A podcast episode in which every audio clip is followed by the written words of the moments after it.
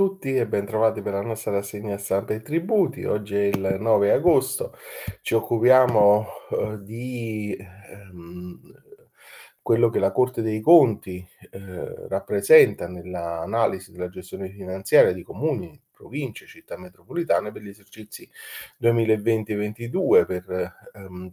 Ciola su NT Plus Enti Locali di Edilizia, ci sono segni di ripresa degli effetti della pandemia sulla situazione della fisca- finanza locale, con risultati di finanza pubblica in miglioramento anche per l'apporto fornito alla riduzione del disavanzo da parte degli enti locali. Questo è il quadro generale che viene fuori dalla delibera della sezione delle autonomie numero 12 del 2023, eh, in cui la magistratura contabile ha esaminato i rendiconti di 7.336 enti, di cui 7.244 comuni comuni presenti nella banca dati delle amministrazioni pubbliche della Ragioneria Generale dello Stato e nel documento della Corte dei Conti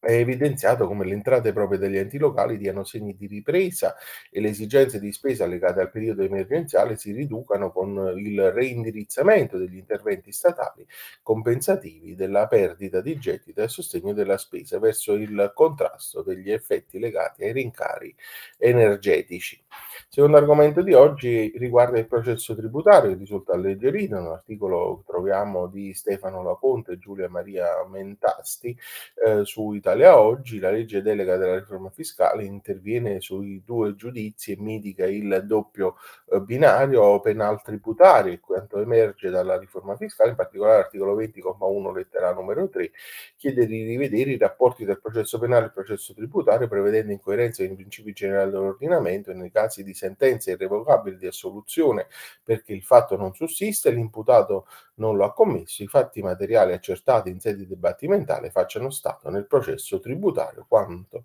l'accertamento dei fatti medesimi, adeguando i profili processuali sostanziali connessi alle ipotesi di non punibilità e di applicazione di circostanze attenuanti rispettiva durata dei processi di estinzione dei debiti tributari anche nella fase antecedente all'esercizio dell'azione penale. E infine abbiamo l'articolo di Stefano Pozzoli su NT Plus Enti Locali di Edilizia che riguarda il, uh, i rifiuti, in particolare Arera, ok al nuovo metodo tariffario, con lo scomputo dei costi extra. Si pone rimedio agli effetti anche solo strumentali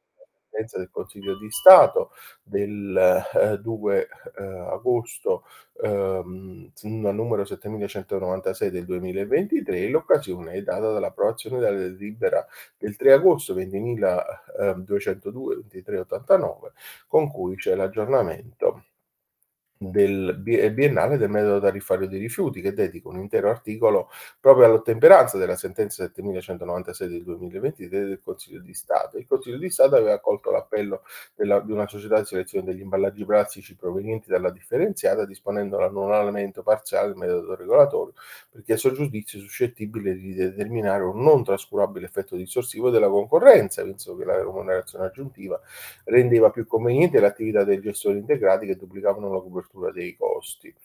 e quindi eh, su questo fronte insomma scompare il rimborso eh, scom- eh, diciamo il sistema fa consentire di scomputare questo rimborso a incasso dei ricavi e quindi gli altri operatori percepiscono invece il solo corrispettivo ritraibile dalla ehm, contrattazione nei mercati in esito alla loro attività. Questo è l'ultimo articolo della nostra rassegna di oggi, vi auguro un buon proseguimento di giornata e vi do appuntamento a domani. Arrivederci.